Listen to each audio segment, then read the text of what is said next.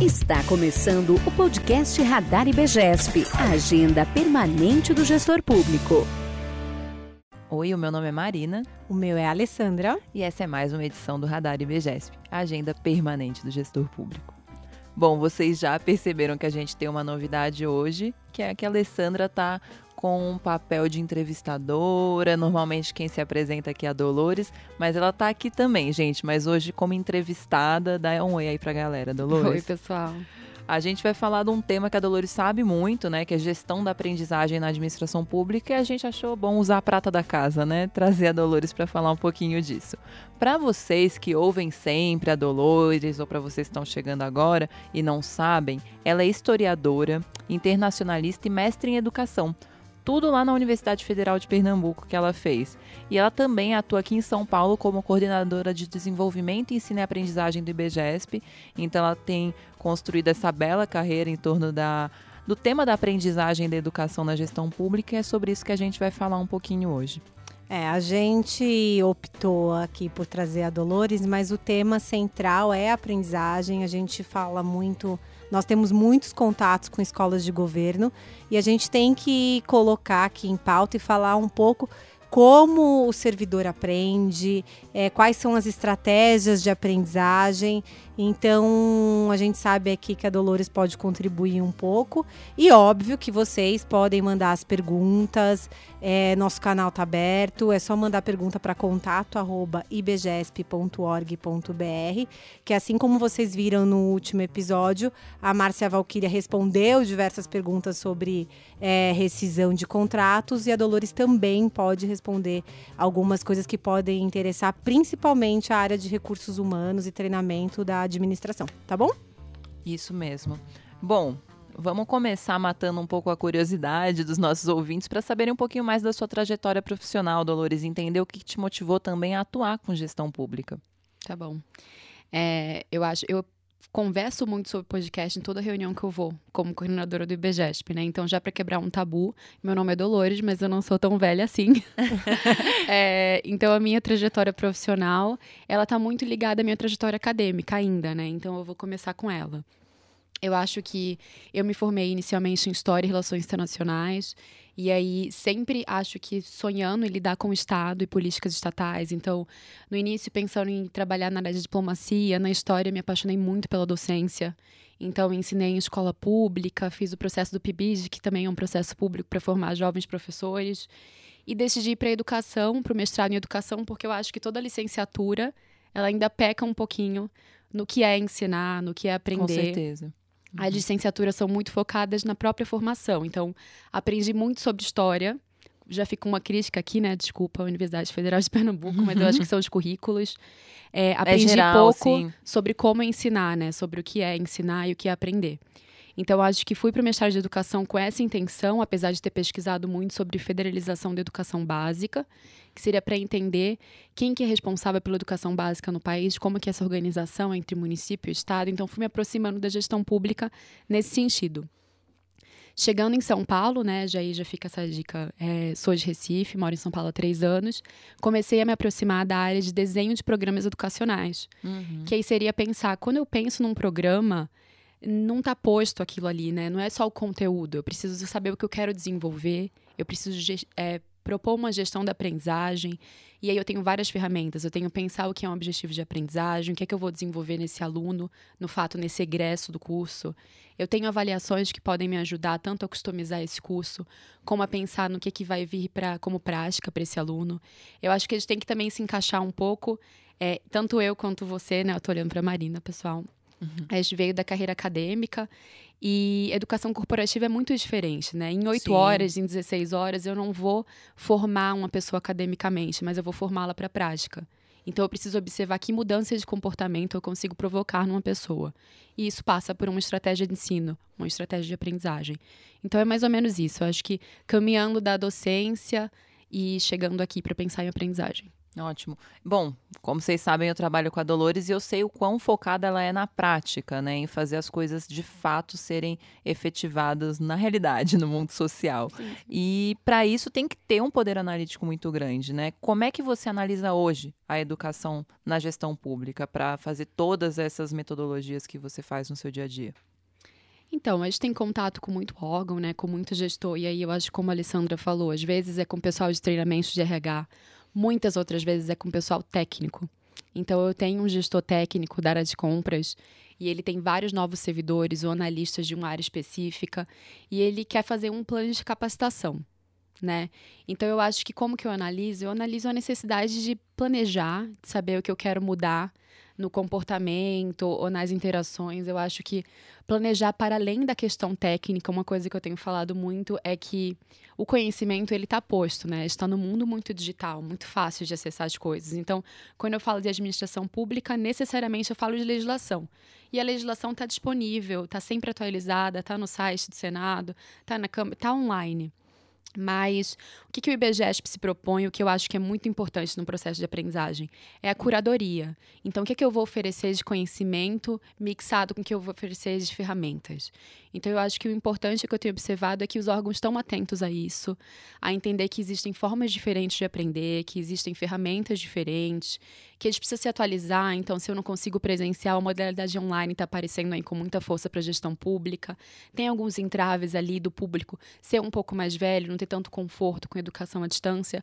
Mas eu acho que são essas mudanças que a aprendizagem vai, vai respondendo para o mundo, né? E o processo tem que ser de capacitação continuada. É, eu, eu não sei se é exatamente uma pergunta, mas eu acho que é um ponto de atenção que os nossos ouvintes têm que ter. É, e eu queria que a Dolores falasse um pouco sobre isso. Uh, quem é da educação está é, tá muito acostumado com uma, um conceito que eu descobri somente quando eu fiz o curso né, de design de programa educacional. Inclusive, para quem não sabe, eu acabei conhecendo Dolores lá e ela veio parar no IBGESP. Tem essa coincidência é, aí também. E aí, que é a taxonomia de Bloom, né? E isso mudou minha vida, porque quem educação conhece, eu fui ouvir pela primeira vez nesse curso, e é uma questão que eu acho que eu, a pessoa que demanda um curso de RH ou uma pessoa que trabalha numa escola de governo não precisa saber exatamente a taxonomia de Bloom, mas eu acho que precisa entender que o processo de aprendizagem tem níveis, né? Então, não adianta eu falar que é, em quatro horas, num workshop de quatro horas, eu vou fazer com que esse aluno aplique determinado conceito, porque existem níveis antes disso. Então, você pode explicar um pouquinho para nós quais seriam esses níveis e os cuidados que a gente tem que ter na hora que eu demando um treinamento para alguém? Tá, eu acho que a taxonomia de Bloom, ela não precisa ser de conhecimento amplo de quem está no RH ou de um servidor público. Ela é muito uma ferramenta para o professor. E ela serve basicamente para organizar de forma um pouco hierárquica os objetivos educacionais de aprendizagem. A gente vai colocar um link aqui para vocês na descrição do episódio para vocês verem direitinho o que é essa taxonomia, taxonomia para é quem boa. não sabe, tá bom? Porque é bem da área de educação mesmo. É. Sim. Então, eu acho que é para pensar nos níveis cognitivos que eu consigo desenvolver num curso. Então, para ter uma ideia aí gráfica, a taxonomia de Bloom, ela pode ser uma pirâmide, né? Então, quando eu começo a trabalhar um conceito com alguém, inclusive aqui nesse assunto, o máximo que eu consigo explicar para vocês de taxonomia de Bloom é a compreensão do que é, né? Eu não consigo avançar na aplicação, por exemplo. Se eu explicar para vocês que a taxonomia está organizada em lembrar, compreender, aplicar, analisar, avaliar e criar, que é exatamente o conceito, eu não consigo evoluir com vocês para o nível de aplicação. Então, se agora um ouvinte for pensar em fazer um curso, ele já não consegue pensar onde que ele vai chegar com o aluno dele, né? Então, eu acho que é isso, essa, é entender nossa limitação de tempo também. A gente não tem um aluno na educação formal. O servidor não está na educação formal com o IBGESP, pelo menos. Então, eles têm um tempo curto para uma necessidade específica. Eu acho que é uma coisa muito nossa, né? No, da nossa uhum. educação. Então, eu preciso entender até onde eu vou chegar. Possivelmente, eu vou conseguir passar pelos níveis de compreensão, de lembrança. Eu vou conseguir fazer análise, né? Então, eu posso analisar processos, mas eu posso criar processos com curso de oito horas? Dificilmente. Eu posso criar uma nova cultura que é uma coisa que aparece muito em processos de recursos humanos. A criação de cultura é um processo até incontável em horas, né? É, a criação de cultura envolve tantos outros processos que não só a educação. É, e eu fico chocada, porque a gente às vezes pega um conteúdo programático que, juro, se a pessoa conseguir fazer tudo aquilo em oito horas, ela de fato não é desse mundo, né? É, é, surreal, é impossível. Então eu acho que quando a gente fala do processo de aprendizagem, a gente tem que colocar aí, resumidamente, é a caixinha, né? É o tempo que eu tenho versus o que eu quero construir, o que, que competências eu quero desenvolver, versus o nível, o ponto de partida do meu público-alvo, que geralmente na administração é muito diverso. É muito diverso. Aí aparece a avaliação diagnóstico, né, que é. também é. é uma ferramenta da gestão de aprendizagem e serve justamente para isso. O curso da educação corporativa ou da educação não formal, ele também tem esse desafio, né? Eu não tenho tantos pré-requisitos assim. Eu quero atender o servidor público, esse é meu papel enquanto instituto, inclusive. Então eu vou, vou ter servidores que têm nível fundamental, que têm nível médio, que têm doutorado, são realidades diferentes também em cargos. Então, eu tenho estagiário, analista, tenho direção. Então, eu tenho que tentar tirar o melhor disso. Eu tenho uma diversidade de opiniões e experiências, mas eu preciso partir de um lugar comum. E, em, geral, esse lugar comum é da compreensão, não é da aplicação nem é da criação. Eu preciso que todo mundo compreenda, porque, por exemplo, o processo de compras públicas é como ele é. Ele, ele é assim porque ele respeita princípios públicos e de serviço público. Então, se eu consigo compreender isso, já consigo mudar práticas. E a função é mudar práticas e comportamentos. Sim, é, é, fica visível na sua fala e na da Alessandra também que é uma questão mais de qualidade de conteúdo, de apreensão de conteúdo do que quantidade, né? Sim. Porque, de fato, é um. Isso que a Alessandra apontou, de às vezes você vê um conteúdo programático, que são coisas que você precisa cinco anos para aprender, né? A gente tem que sempre pensar, então, em como esse tipo de conteúdo vai ser apreendido. Bom, a gente viu que então você tem uma experiência de contato direto com o servidor ali, corpo a corpo, conversando, mapeando pontos de dificuldade. E nisso eu imagino que você tenha conseguido é, elencar algumas competências que são imprescindíveis para um gestor público, que esse do público tático que a gente fala, né, de pessoas que têm que operacionalizar uma série de questões administrativas para fazer com que a administração pública de fato entregue serviços efetivos à população. Quais são essas competências que você vê na gestão pública atual que são necessárias, essenciais, que nosso público está ouvindo precisa ter? Talvez essa resposta vai ficar até distante dos termos de referência, né? É. Porque é, a gente tem uma cultura da educação formal de pensar em habilidades técnicas. Então, pensar em conhecer a legislação, é, analisar a legislação, escrever. Então, são coisas bem técnicas. Mas a gente também evoluiu muito, tanto na forma de ensinar, na forma de aprender e no que a gente precisa para estar no ambiente de trabalho e conseguir entregar valor. Então eu acho que independente de trabalhar com conteúdo técnico, que é o nosso é o coração do que a gente faz, a gente precisa desenvolver para além. Então eu acho que aí eu elencaria as habilidades soft skills, as socioemocionais, as transversais. Eu acho que cada pessoa usa um nome, mas em, em real é eu estou na administração pública, eu posso estar no meu cantinho de compras públicas. Mas é um processo contínuo. Eu compro, alguém executa, alguém recebe. Então, é habilidade sistemática, eu acho, de ter capacidade de analisar, de trabalhar em equipes, de se comunicar, de resolver problemas. E isso são habilidades que não é 8, não é 80 horas que resolve. Mas é um processo de educação continuada. É o que a educação muito tem falado como microlearning, que eu acho que são pequenos. É a continuidade da educação, né? Não para nunca. E aí, trabalhar em equipe, eu acho que seria uma habilidade muito legal desenvolver, com base em habilidades técnicas, sim, mas eu acho que isso é o que seria o diferencial hoje para a gestão pública. Bem bacana. E, bom, a gente está falando então do desenvolvimento permanente né, de um público-alvo, do gestor público, e que muitas vezes pode encontrar dificuldades ali, como todos nós, em diversos momentos da carreira profissional, que é o que, que eu faço para me desenvolver? O que, que você sugere para um gestor público que quer sim melhorar o seu dia a dia no trabalho, quer se sentir mais confiante exercendo uma função, ou até descobrir novas coisas, por exemplo, já se sente muito confiante com muita coisa, mas acha que pode expandir o horizonte? O que, que você sugere para esse profissional hoje? O que, que ele faz para se desenvolver? Tá, pergunta difícil, mas vamos lá. É, eu acho que a educação profissional, em geral, ela parte de uma necessidade muito específica, né? Então, você está lidando com algum processo e ali você está desconfortável tá confortável com alguma coisa é quando você começa a fazer ela bem, né? Você precisa da provocação, mas também está respondendo para um serviço público. Então, eu acho que o seu desconforto leva você para um, um processo educativo. Então, eu acho que acaba que nossas demandas são assim. Eu preciso muito me desenvolver nisso. Mas se eu pudesse dar uma, uma dica, assim, o que, é que eu acho, é que avançar um pouco mais da sua área específica buscar uma visão sistêmica do que você faz. Às vezes, o seu desconforto com a sua área é porque você não está entendendo nenhuma outra área. Então, entender que o seu processo ele é contínuo, assim como da administração pública, assim como de uma empresa privada. Eu acho que ninguém está sozinho trabalhando. Então, se você se provocar para aprender outras áreas básicas da administração pública, é uma dica boa para a sua educação. É, pensando aí no processo de aprendizagem, a gente está falando muito da educação corporativa e tem um curso, né? É, eu entendo que tem que ter um trabalho antes e após esse curso. É, qual que é esse trabalho? Como você enxerga isso? Como que é feito hoje? Tudo bem que eu sou do IBGESP, eu sei, né? Mas eu acho que é importante que os ouvintes é, saibam alguns cuidados que precisam ter aí antes e após um processo de formação. Tá. Hoje, se você vira aluno do IBGESP, ou se sua organização contrata um curso do IBGESP, tem um fluxo, é uma tríade avaliativa, né? Que é isso que a gente chama. Hum. Então, tem avaliação diagnóstica que acontece antes do curso, que tem esse objetivo de conhecer o nosso público-alvo.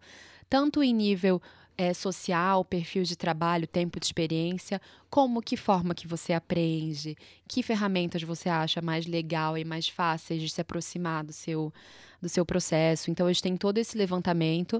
É, vale dizer também que tem muitas organizações que já têm um levantamento muito legal que a gente utiliza junto, né? É sempre um trabalho de quatro mãos. Então, a avaliação diagnóstica é essencial.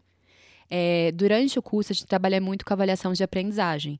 E aí, eu, eu, talvez eu esteja me repetindo muito nisso, mas não é educação formal. Nosso objetivo não é dar nota nem conceito para ninguém. A gente precisa garantir a aprendizagem. Então, a gente tem formas de acompanhar essa curva de aprendizagem dentro de um curso nosso. Depois do curso, tem uma ferramenta que é muito legal para organização, que é a avaliação de satisfação. E aí seria identificar é, como que aquele professor se saiu, como que foram utilizadas dinâmicas de aprendizagem, que eu já acho que é um tema para talvez outro podcast, né, porque é infinito, e avaliação de impacto, que é que vai avaliar se alguma mudança foi trazida para o seu dia a dia de trabalho, né? Você conseguiu mudar alguma prática? Você viu que aquela ferramenta, talvez um checklist, um processo, uma, um mapa mental do curso, conseguiu trazer uma mudança efetiva para sua prática? Eu acho que é isso que a avaliação de impacto entrega. Que é ver a tal da aplicação que está na taxonomia de Bloom, né? Exatamente. Bom, é, nosso ouvinte deve saber, se não sabe, vai saber agora. A gente tem um curso que é o mais procurado do IBGESP, imagino, que Sim. é a Formação de Gestores Públicos, né? A gente chama de FGP, por causa das iniciais. Bom, Dolores, explica um pouquinho para quem está ouvindo o que, que esse curso aborda e por que, que ele pode ser interessante para o gestor. Tá, ele é o curso mais procurado do IBGESP, ele está na 11 turma agora, é um curso que toma quatro meses, assim, na verdade, bem verdade, seis, ele é semestral. É, e esse é o curso que responde a tudo que eu estava falando aqui agora. Ele propõe exatamente a visão sistêmica. Com um esforço muito grande do nosso corpo docente, de consultores, a gente chegou hoje no que a gente chama de, das quatro grandes áreas da administração pública, ou que seriam nossos centros de estudo. Então, esse curso ele tem quatro trilha, trilhas de aprendizagem, que é essa continuidade da aprendizagem no sentido de gestão da aprendizagem, né? Foi desenhado porque faz sentido. Então, ele começa com a administração pública e direito administrativo, são noções básicas do que é estar ali. Eu acho que é o momento que você se encontra. Quem sou eu nesse, nesse universo tão amplo? É, em seguida, ele começa a trabalhar recursos humanos de gestão de pessoas, que eu acho que é o começo dessa provocação. Quem que é você enquanto gestor? O que é, que é liderança na sua prática? Como que você pensa carreira? Como que você pensa progressão dentro da sua organização? Isso está posto, isso vai ser desenvolvido. Você pensa um pouco em direito do trabalho, que eu acho que é muito importante também.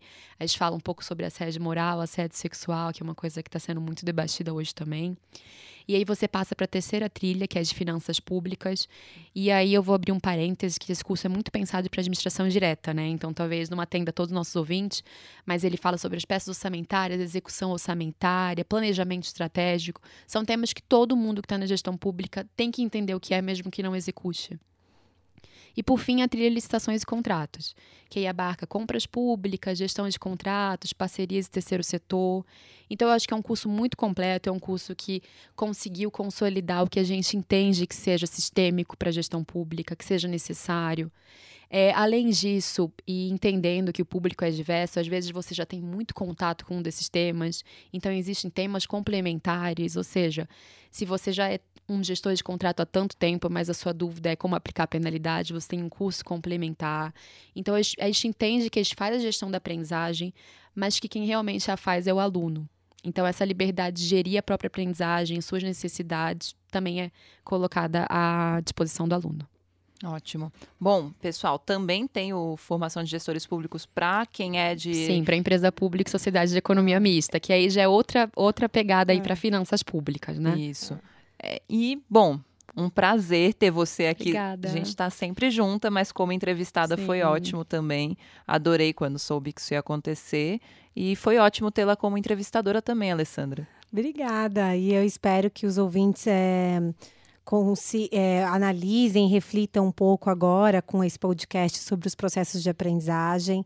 É, se eu puder aqui deixar uma dica, é na elaboração de um projeto básico, tomar muito cuidado com o que você deseja formar. É, não é tão simples colocar ali um monte de conteúdo programático se você só tem quatro horas para isso.